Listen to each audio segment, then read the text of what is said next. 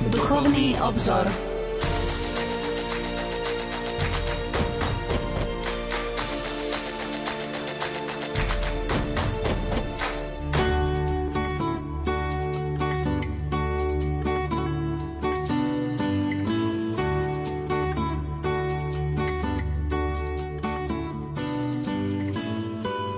Požehnaný útorkový večer, milí poslucháči, vitajte pri počúvaní relácie Duchovný obzor. Spiska diecéza si pripomína dnes 10. výročie odchodu do väčšnosti zosnulého biskupa Monsignora Františka Tondru.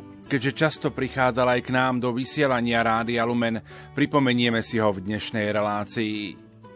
Pokojný dobrý večer a ničím nerušené počúvanie vám zo štúdia Rádia Lumen prajú majster zvuku Marek Rimóci, hudobná redaktorka Diana Rauchová a moderátor Pavol Jurčaga. Otec biskup František Tondra sa narodil ako štvrté z desiatich detí v rodine Tesára. Základné vzdelanie nadobudol v rodisku. Potom študoval na gymnáziu v Spiskej Novej Vsi, kde v roku 1954 zmaturoval. Napriek túžbe po kniastve nemohol vzhľadom na existujúce politické pomery hneď študovať teológiu. Svojho úmyslu sa nevzdal. Nastúpil na Vysokú školu pedagogickú a v roku 1957 sa dostal na Cyrilometodskú bohosloveckú fakultu v Bratislave. Kňazskú vysviacku prijal 1. júla 1962. Od roku 1962 pôsobil ako kaplán v Levoči. V roku 1963 ho vymenovali za správcu farnosti v Nilci, v roku 1970 v Zázrivej. Popri náročnej pastoračnej práci dosiahol v roku 1978 doktorát na Cyrilometodskej bohosloveckej fakulte v Bratislave. Od 1. októbra 1978 tam začal pracovať ako asistent.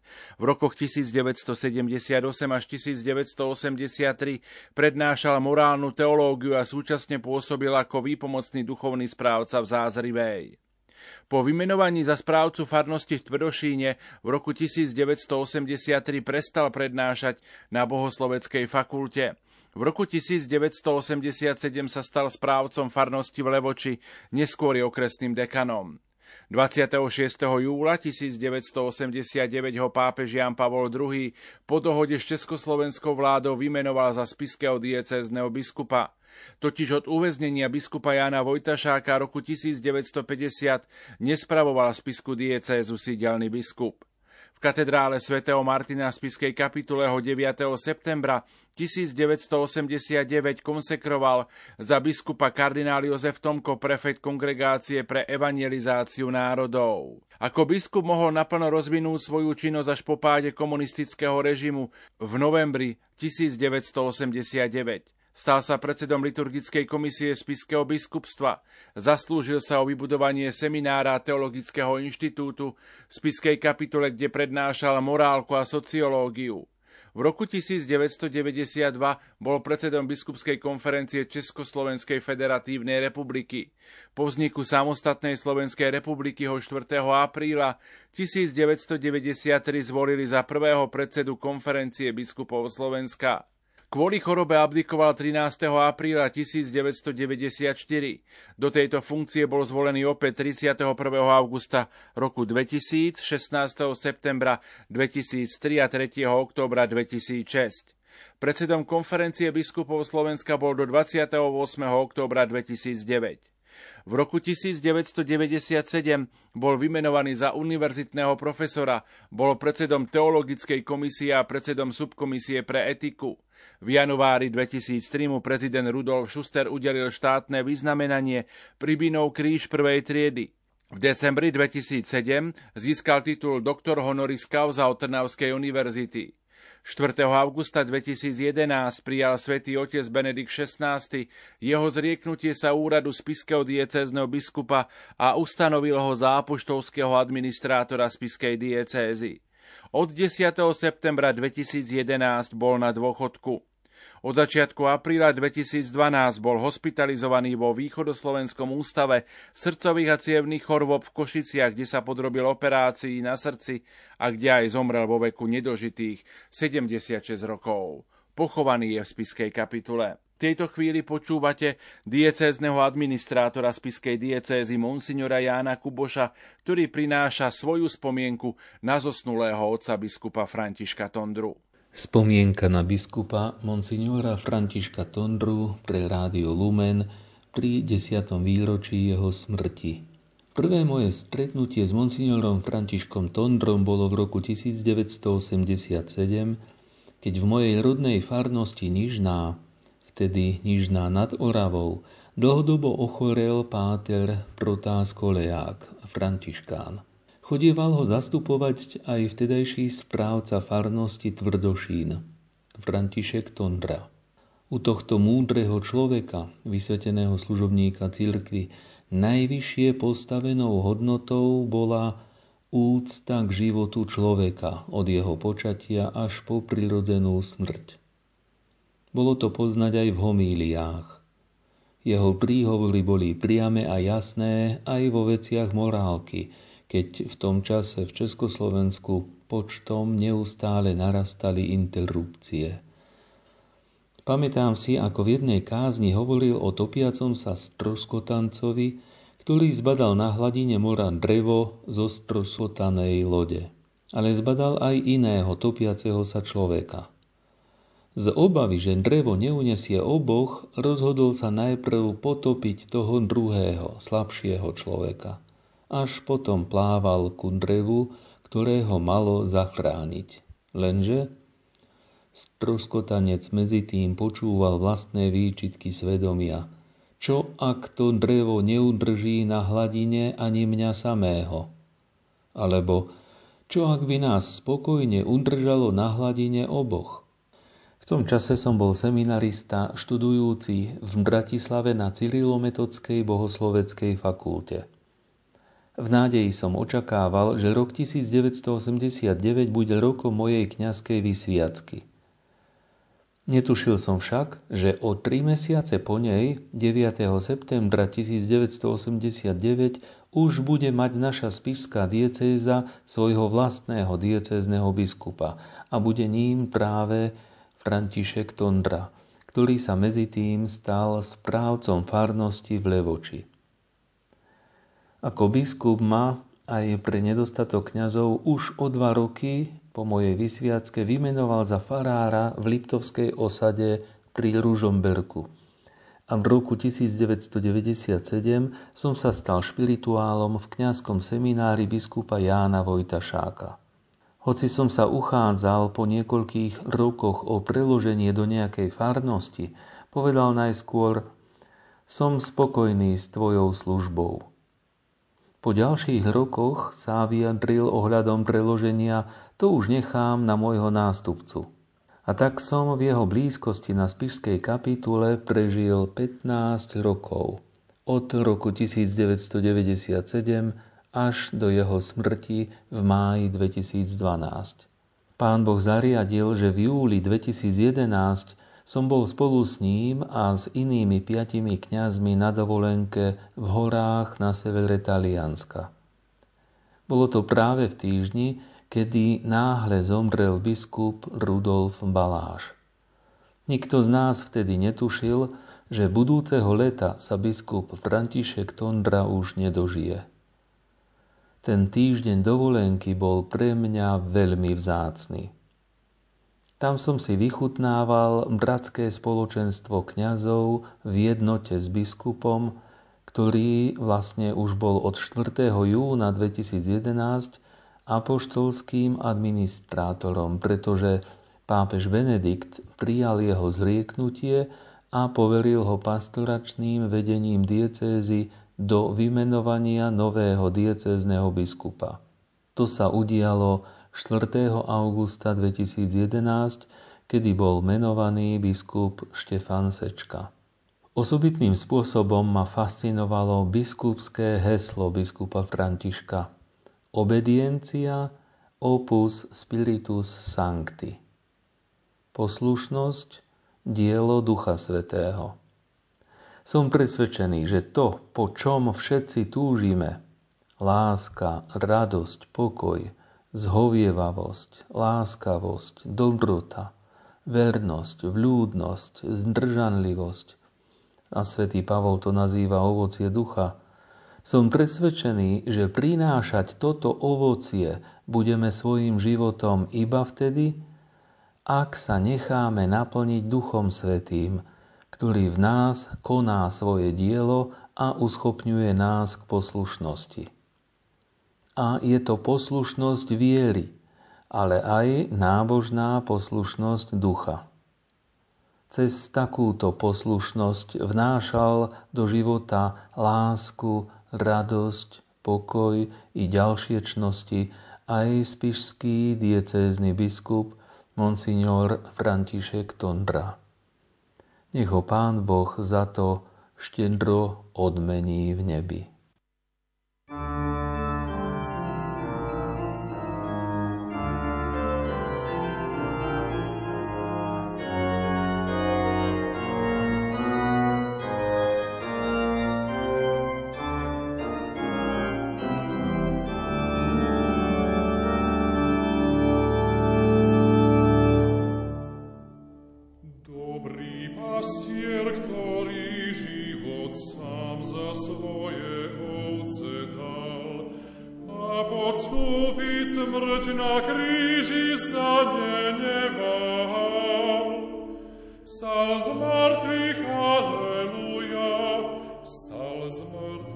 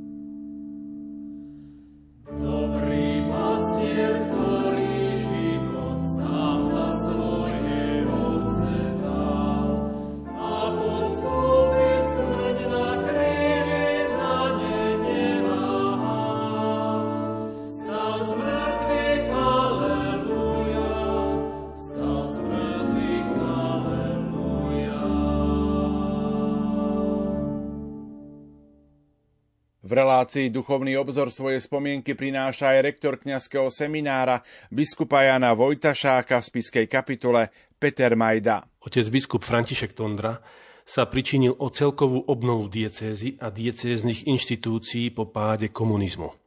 Obnovil činnosť kňazského seminára v spiskej kapitule, v ktorom sa od roku 1990 mohli pripravovať pre kňazskú službu bohoslovci zo spiskej, košickej, i rožňavskej diecézy.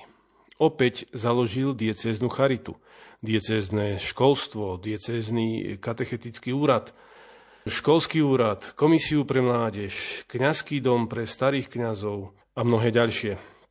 Za jeho pôsobenia vznikli na území spiskej diecézy aj niektoré cirkevné inštitúcie s celoslovenskou pôsobnosťou tak napríklad Katolícka univerzita v Ružomberku, Univerzitné pastoračné centrum biskupa Jana Vojtašáka v Ružomberku, Katolícke biblické dielo, Katolícke pedagogické a katechetické centrum, Slovenská spoločnosť kanonického práva, no a v závere svojho pôsobenia v roku 2006 zvolal aj druhú diecéznu synodu, ktorá sa ukončila v roku 2011. Po páde komunizmu od roku 1990, teda po obnovení kňazského seminára, prednášal morálnu teológiu a spočiatku aj sociálnu náuku cirkvy na Teologickom inštitúte v Spiskej kapitule v Spiskom podhradí. Treba ešte povedať, že počas jeho pôsobenia navštívil diecézu aj pápež, teraz už svätý Ján Pavol II, v dňoch 2. a 3. júla 1995, ktorý tu v spiskej kapitule v uvedenom termíne prenocoval. Okrem toho navštívil aj Levoču, kde slávil svetu Omšu na známej Marianskej hore a Vysoké Tatry a takisto Poprad letisko. Pastoračné spravovanie spiskej diecézy biskupom Františkom Tondrom sa odohrávalo na rôznych rovinách. Iste by bolo užitočné všimnúť si príklad biskupa Františka Tondru z viacerých pohľadov, Avšak jeho príklad láskavého otca možno vypozorovať aj z jeho príhovorov, ktoré mal ku kňazom v akta Curie Episcopalis Cepusiensis, čo je taký diecezný obežník. Teda týchto diecezných obežníkov počas jeho pôsobenia bolo 85.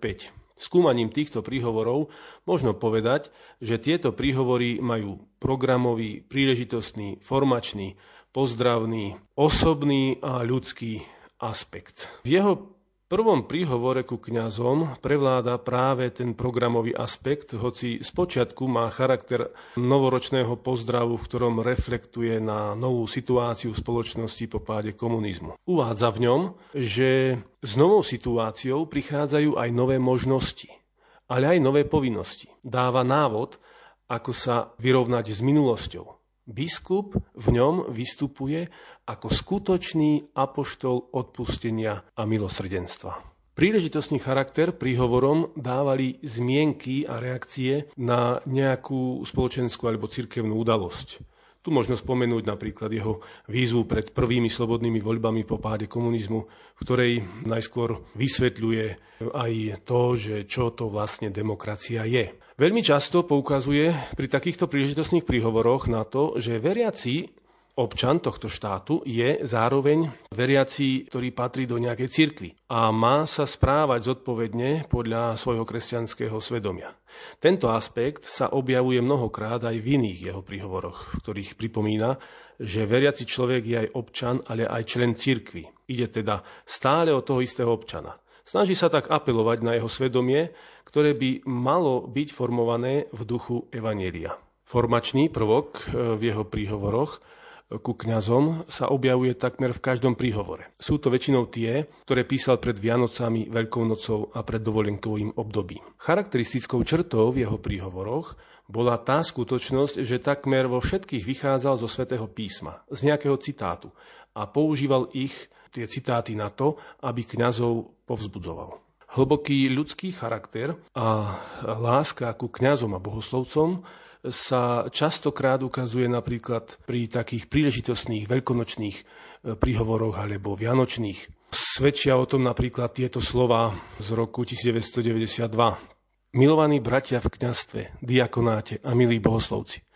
Medzi všetkými, ktorých teraz z príležitosti veľkonočných sviatkov pozdravujem, vy ste na prvom mieste. Vy ste moji najbližší spolupracovníci. Alebo sa na to ako bohoslovci pripravujete. Aj príprava je už začiatok diela.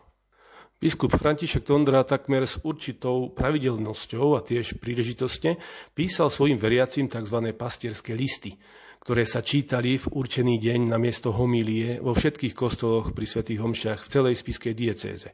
Počas svojej biskupskej služby ich napísal 48.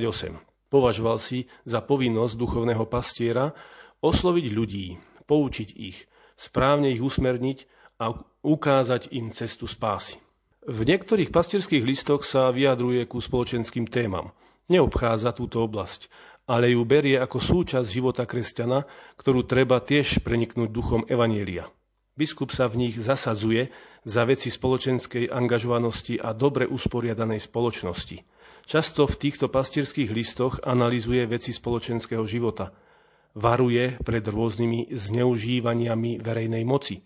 Poukazuje na rôzne problémy spoločenského života a politiky. V iných jeho pastierských listoch vidieť zasa väčší akcent na sociálne témy, hoci v mnohých prípadoch sú otázky spoločenské a sociálne ako spojené nádoby. Treba však povedať, že biskup Tondra mal veľmi precízne vycíbrený sociálny cit a zanietenosť za veci spravodlivosti a dobre usporiadanej spoločnosti. V týchto pastierských listoch sa zračí zároveň jeho učenosť a odbornosť v otázkach sociálnej náuky církvy. Každý kňaz, nielen kňaz Spiskej diecézy, mnohokrát pri rôznych spoločenských udalostiach čakal na vyjadrenie profesora Františka Tondru v médiách alebo v pastierskom liste. Podľa jeho vyjadrenia sa formovali aj vyjadrenia mnohých kňazov a ich postoje, ale i postoje ostatných kresťanov. Tak môžeme povedať, že jeho vplyv presahuje hranice Spiskej diecézy a jeho formačný dopad sa dotýkal všetkých kňazov i veriaceho Božieho ľudu na Slovensku i v zahraničí. Biskup Tondra si uvedomoval, že je potrebné vplývať aj na verejnú mienku celej spoločnosti v duchu Evanília. Preto vstupoval aj do verejných diskusí na rôzne spoločenské témy prostredníctvom tlačových aj elektronických médií. On sám médiám sa nevyhýbal. Vnímal ich ako Božie dary, prostredníctvom ktorých sa dá veľa dobrého urobiť aj v mysliach ľudí. No zároveň si uvedomoval ich nebezpečenstvo, ak sa spreneveria pravde a stanú sa prostriedkom manipulácie. Biskup František Tondra sa takto usiloval formovať mienku najmä elektronickými médiami a výstupmi v nich a takisto printovými, teda tlačovými médiami, do ktorých prispieval rôznymi reakciami. Tak môžeme povedať, že za to jeho obdobie čo bol v biskupskej službe, e, máme zavidovaných 15 televíznych jeho prejavov, 25 rozhlasových prejavov, no a potom ešte sú to články v rôznych novinách a tých je 28, 28 článkov a reakcií v novinách na sociálne a spoločenské témy. Biskup František Tondra svoju biskupskú službu začal tesne pred pádom komunizmu. Hneď potom bolo potrebné obnovovať všetky inštitúcie a organizačné štruktúry diecéze, čo bol veľmi náročný proces, ktorý však mal vynikajúci základ v jeho predchodcoch, ako napríklad biskupovi Božom sluhovi Jánovi Vojtašákovi, ktorý pred nástupom komunizmu musel násilným spôsobom zanechať spravovanie diecézy. Záverom možno povedať, že biskup František Tondra tento proces obrodenia diecézy po páde komunizmu, ale i proces obrodenia duchovného i spoločenského života zvládol vynikajúco.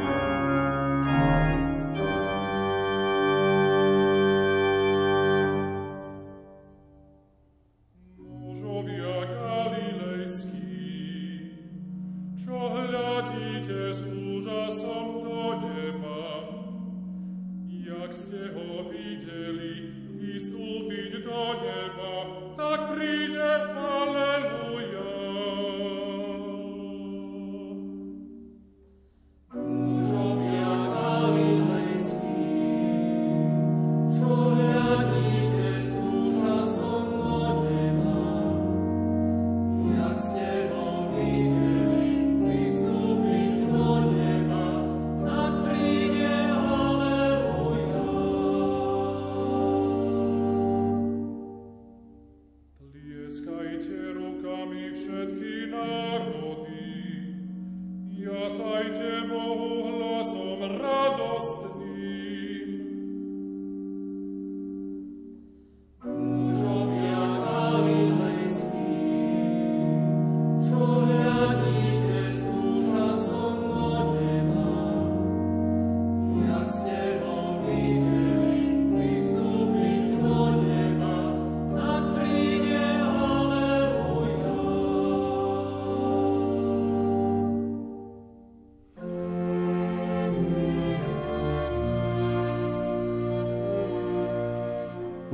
štvrtok 3. mája vo veku 76 rokov odišiel do domu otca do väčšnosti spisky emeritný biskup Monsignor František Tondra.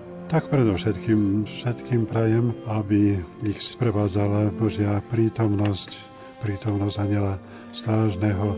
Ja odporúčam, čo sám robím, každý večer sa odporúčam do Božej opatery a do toho, aby bol prítomný aj aniel strážca. Je to veľmi dobré. Nás, aby to, čo počuli, aby si aj zachovali v srdci a snažili sa aj podľa toho zachovať. Nech vás žehná všemohúci Boh, Otec i Syn i Duch Svetý. Odpočinutie večné daj mu, Pane, a svetlo večné nech mu svieti. Nech odpočíva v pokoji. Amen.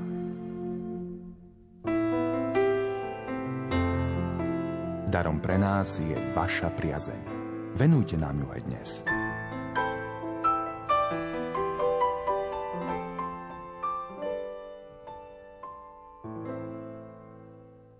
Pripomeňme si slova otca biskupa Monsignora Františka Tondru prostredníctvom zvukovej nahrávky z nášho rozhlasového archívu.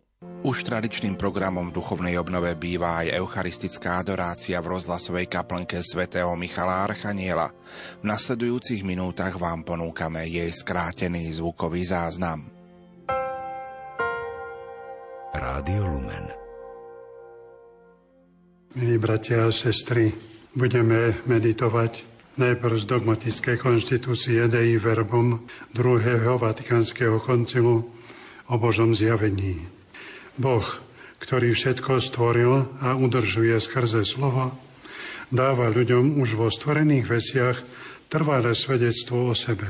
Chcel však otvoriť aj cestu nadprirozenej spásy a preto hneď na počiatku zjavil seba samého prarodičom. Po ich páde prislúbením vykúpenia vzbudil v nich nádej na spásu a ustavične sa staral o ľudské pokolenie lebo chce dať väčší život všetkým, ktorí vytrvalo konajú dobro a hľadajú spásu. V príhodnom čase povolal Abraháma a z neho urobil veľký národ, ktorý potom po patriarchoch vychovával prostredníctvom Mojžiša a prorokov, aby jeho uznali za jediného, živého a pravého Boha, prozreteľného Otca a spravodlivého sudcu, a očakávali prislúbeného spasiteľa. Takto v priebehu vekov pripravoval cestu Evangeliu. A tak mnoho ráz a rozličným spôsobom hovoril Boh skrze prorokov. V týchto posledných dňoch prehovoril k nám v synovi. Poslal svojho syna, svoje väčšné slovo, ktoré osvecuje každého človeka, aby prebýval medzi ľuďmi a zvestoval im Božie tajomstvá. Teda Ježíš Kristus, vtelené slovo, človek, poslaný k ľuďom, hovorí Božie slova a uskutočňuje dielo spásy, ktoré mu zveril Otec. Kto jeho vidí, vidí aj Otca. Preto on celou svojou prítomnosťou a zjavom, svojimi slovami, skutkami, znameniami a zázrakmi, no najmä svojou smrťou a slávnym zmrtvých vstaním a napokon zoslaním ducha pravdy naplňa a završuje zjavenie a potvrdzuje ho Božím svedectvom, že je totiž s nami Boh, aby nás vyslobodil z tmy hriechu a smrti a vzkriesil k väčšnému životu. Preto kresťanský poriadok spásy ako nová a definitívna zmluva nikdy nepominie a pred slávnym zjavením nášho pána Ježiša Krista už nemožno očakávať nejaké verejné zjavenie.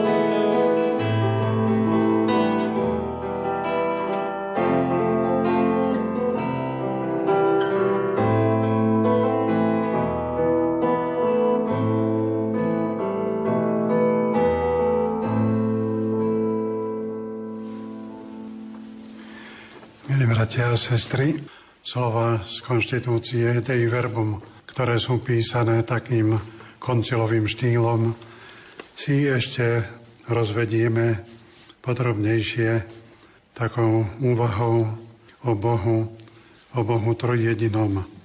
Základná otázka každej náboženskosti je, kto je Boh. Slovenské slovo nábožnosť už v sebe obsahuje koreň slova Boh náboženstvo alebo náboženskosť sa točí okolo Boha. Sú to otázky. Existuje Boh? Ak áno, aký? Alebo kto je to? Ďalšie otázky. Dá sa Boh poznať? Aký vzťah má k svetu? Predovšetkým k nám, ľuďom. Aký vzťah máme my k nemu, alebo aký máme mať? Z toho vyplývajú ďalšie otázky. Kto sme my, ľudia? Kto je človek? Tieto otázky sa tlačia do mysle každého človeka, ktorý sa čo len trocha zamýšľa nad všetkým, čo pozoruje okolo seba. Boh už pri stvorení vložil do srdca človeka túžbu po Bohu. Patrí to k ľudskej prirozenosti. Človek je náboženský tvor. Ak to nechce prijať, musí to v sebe potláčať. Nie je to produkt kultúry. Prvotným hriechom bola táto túžba zatienená, nie však odstranená. Cesta k Bohu bola stiažená. Aj naše osobné hriechy túto túžbu zateňujú a stiažujú. V tomto pohľade vnímame výrok pána Ježiša, blahoslavený čistého srdca, lebo oni uvidia Boha. To neznamená, že ho uvidia až vo väčšnosti. Tam to bude iste završené ale už tu na zemi môžeme, ba aj máme vnímať Božie veci. Každý človek zdravo zmyšľajúci, aj ten nevzdelaný, si kladie otázku, odkiaľ je to všetko, čo nás obklopuje a odkiaľ sme my ľudia. Aj tie najprimitívnejšie národy mali náboženstva a svoje božstvá.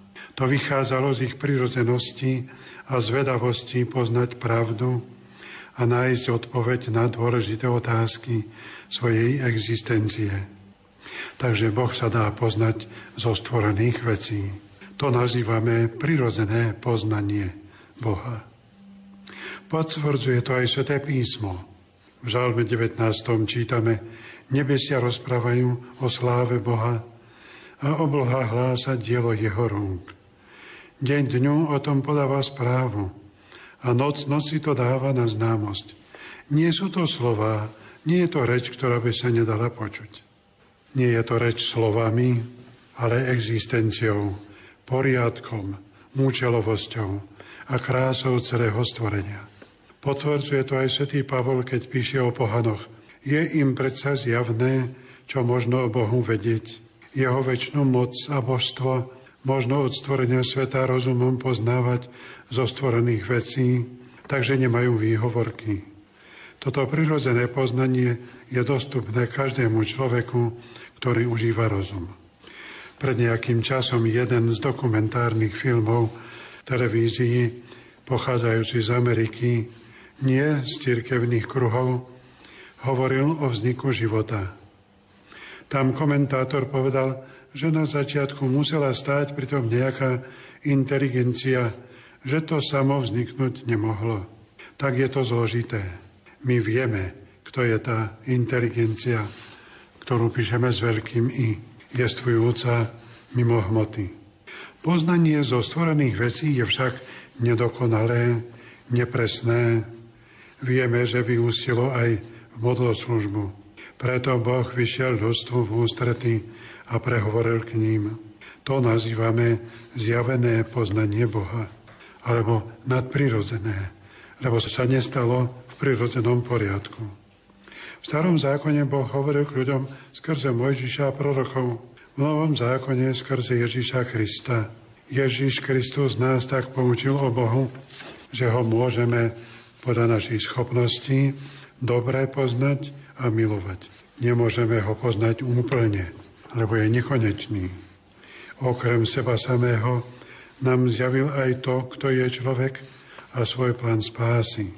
Všetkých kníh svätého písma je 72, 45 starého zákona a 27 nového. Príchodom pána Ježiša na svet začína novozákonné zjavenie cez samého Krista a apoštolov.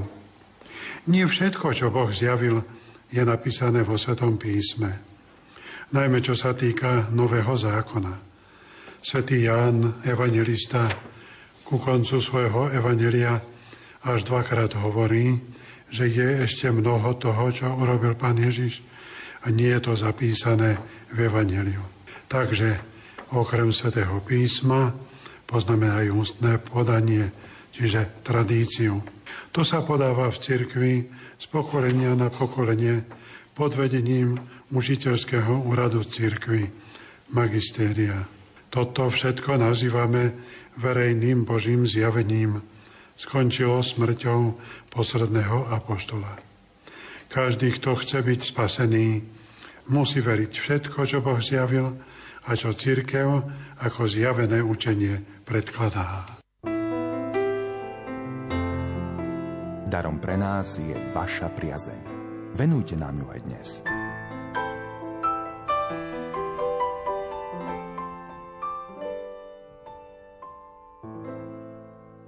Pokračujeme ďalej v našom rozjímaní o Bohu.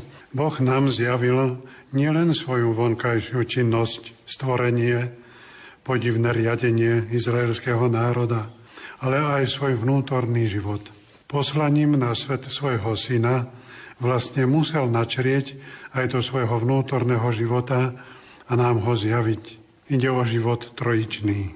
Svetý Ján na začiatku svojho evanelia hovorí o slove Boha, ktoré sa telom stalo. Na počiatku bolo slovo a slovo bolo u Boha a to slovo bolo Boh.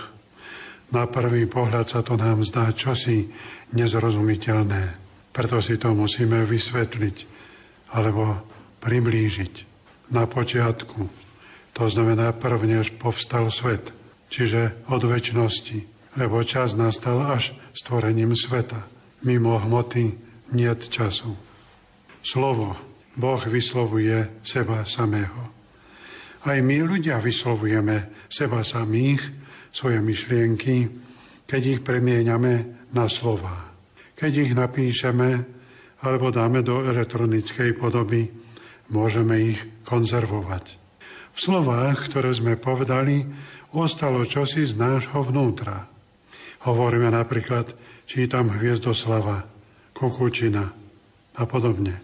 Boh, keď vyslovuje seba samého, nemôže to byť z neho len čiastka, pretože on nepozostáva z časti. Vyslovuje celého seba samého.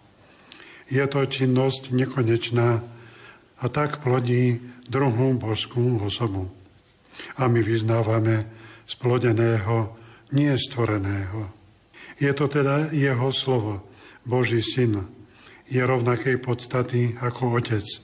Samozrejme, je to len naše ľudské vysvetľovanie tajomstva, ktoré tu na zemi nemôžeme pochopiť. Toto slovo sa telom stalo a prebývalo medzi nami. Syn Boží sa stal človekom, aby nás vykúpil. Tak znie jedna zo základných alebo hlavných pravd kresťanského náboženstva. Vyznávame, On pre nás ľudí a pre našu spásu zostúpil z nebies. Ježiš Kristus, Boží syn, ktorý sa stal človekom, je jediné, dokonalé a definitívne Otcovo slovo. V ňom Otec povedal všetko, čo považoval za potrebné pre našu spásu. Nebude už iné slovo okrem tohto. Svetý Jan z Kríža po toľkých iných vyslovuje jasne, keď komentuje list Hebrejom že mnoho raz a rozličným spôsobom hovoril Boh ústami prorokov. Tak to hovorí svätý Jan z Kríža. Keď nám dal svojho syna, ktorý je jeho jediné a definitívne slovo, spolu a naraz nám týmto jediným slovom povedal všetko a nemá už čo povedať. Preto keby sa teraz niekto chcel Boha na niečo vypytovať alebo žiadať od Neho nejaké videnie alebo zjavenie, nie len, že by robil nerozumnú vec, ale uražal by Boha, neupierajúc svoje oči jedine na Krista, alebo hľadajúc inú vec ako novotu mimo Neho. Kristus je jediný prostredník medzi Bohom a ľuďmi. Svojou smrťou na kríži vykúpil všetkých ľudí, všetkých čias. Teda aj pohania, ktorí Krista nepoznali, ale žili podľa svojho svedomia budú spasení len na základe Kristovej milosti. Preto sa naplňme vďakov za to, že Kristus prišiel na svet, že nás vykúpil, že nás voviedol hĺbšie do poznania Boha, až do jeho vnútorného, trojičného života. Že nám dáva odpoveď na základné otázky našej existencie. Že nám dal sviatosti ako prostriedky milosti a spásy. A prosme ho aj za tých, ktorí ho ešte nepoznajú, alebo ho vedome odmietajú. Po Otcovi a Synovi treba urobiť aj úvahu o Duchu Svetom. Je to tretia božská osoba. Niekedy ho označujeme aj ako neznámy Boh. Prečo? Lebo sa o ňom hovorí menej ako o Otcovi a Synovi. Dielo Boha Otca, stvorenie, je viditeľné. Vesmír a všetky Božie diela sú veľkolepé. Syna Božieho tiež vnímame podľa jeho viditeľnej podoby, lebo sa stal aj človekom a žil tu na zemi. Učil ľudí, robil viditeľné zázraky, trpel za nás a vstal z mŕtvych. Svedčia o ňom apoštoli a církev. Dielo Ducha Svetého je neviditeľné, jeho poslanie je na vnútornom poli cirkvy i každého z nás. Jestvovanie Ducha Svetého je potvrdené mnohými výrokmi Svetého písma. Jeho existenciu v Najsvetejšej Trojici nevieme pochopiť, podobne ako existenciu druhej božskej osoby. Tu sme si vysvetlili na základe slova. Ducha Svetého vysvetľujú teologovia na základe vzťahu lásky medzi Otcom a Synom. Ani slovo, ani lásku nemožno oddeliť od Božej podstaty. A tak láska od Otca a Syna je Duch Svetý. Tej istej podstaty, ako otec a syn. Vyznávame, ktorý vychádza z otca i syna. Nikde by sme sa nedostali, keby sme toto chceli pochopiť. Radšej pozorujme Ducha Svetého v jeho činnosti a v jeho vzťahu k nám. Pravda aj v našom vzťahu k nemu. O Svetom písme sa spomína veľmi často. Už na začiatku pri stvorení Duch Boží sa vznášal nad vodami. Aniel zvestuje Pane Márii, Duch Svetý zostúpi na teba a moc Najvyššieho ťa zatieni. Pri navštívení Pani Márie u Alžbety Alžbetu naplnil Duch Svetý. Vtedy zvolala veľkým hlasom Požehnaná si medzi ženami a požehnaný je plod tvojho života. Na konci vekov čítame v zjavení svätého Jána. Kto má uší, nech počúva, čo duch hovorí cirkvám. Pri poslednej večeri Pán Ježiš výslovne hovorí o Duchu Svetom, ktorého Otec a Syn pošlú na apoštolov a na církev. Ale Tešiteľ, Duch Svetý, ktorého pošle Otec v mojom mene, naučí vás všetko a pripomenie vám všetko, čo som vám povedal. Keď príde On, Duch Pravdy, uvedie vás do plnej pravdy. Z týchto niekoľkých citátov sa nám už rysuje, že Duch Svetý účinkuje v cirkvi a ju vnútorne oživuje. Sedem darov Ducha Svetého, ako ich poznáme z katechizmu, nie je ani taxatívne, ani ohraničené vyjadrenie pôsobenia Ducha Svetého. Múdrosť, rozum, rada, sila, vedomosť, pobožnosť a bážeň pred Bohom. Všetko, čo Duch Svetý robí, možno zahrnúť do týchto pojmov ale nemožno ich vysvetľovať v úzkom slova zmysle. Pri Sv. Omši vyznávame, verím v Pána a oživovateľa. Duch Svetý je dušou církvy, vedie predstaviteľov církvy, vedie aj každého z nás. Pôsobí v Božom slove, aby sme mu rozumeli a ho prijali. Pôsobí vo sviatostiach a tak je oživovateľom. Osvecuje náš rozum a posilňuje našu vôľu aby sme vrne zachovávali príkazy Evanelia. Posilňuje nás v ťažkostiach, je našim tešiteľom. Iba jeho pôsobením môžeme prijať vieru. Nikto nemôže povedať, Ježiš je pán, ak to nepovie pod vplyvom Ducha Svetého. Preto sa treba k nemu modliť, prosiť ho o asistenciu v každom našom dobrom podujatí, aby nás prevádzal. K dobrému duchovnému životu patrí aj pestovať vzťah k Duchu Svetému.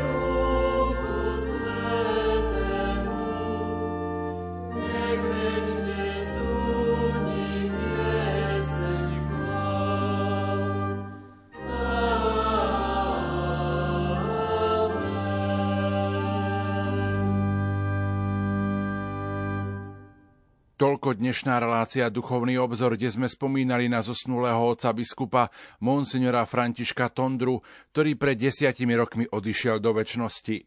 Aj touto reláciou sme chceli vyjadriť jeho vďaku za všetko, čo pre Rádio Lumen uviedol, ako často prichádzal ako host do tejto relácie. A pol roka pred smrťou viedol aj predvianočnú rozhlasovú duchovnú obnovu, kde sme ukážky z tejto obnovy počúvali pred niekoľkými minútami. Pamätajme na zosnulého otca biskupa vo svojich modlitbách. Končí sa dnešná relácia Duchovný obzor. Za pozornosť vám v tejto chvíli ďakujú majster zvuku Marek Rimóci, hudobná redaktorka Diana Rauchová a moderátor Pavol Jurčaga. Do počutia.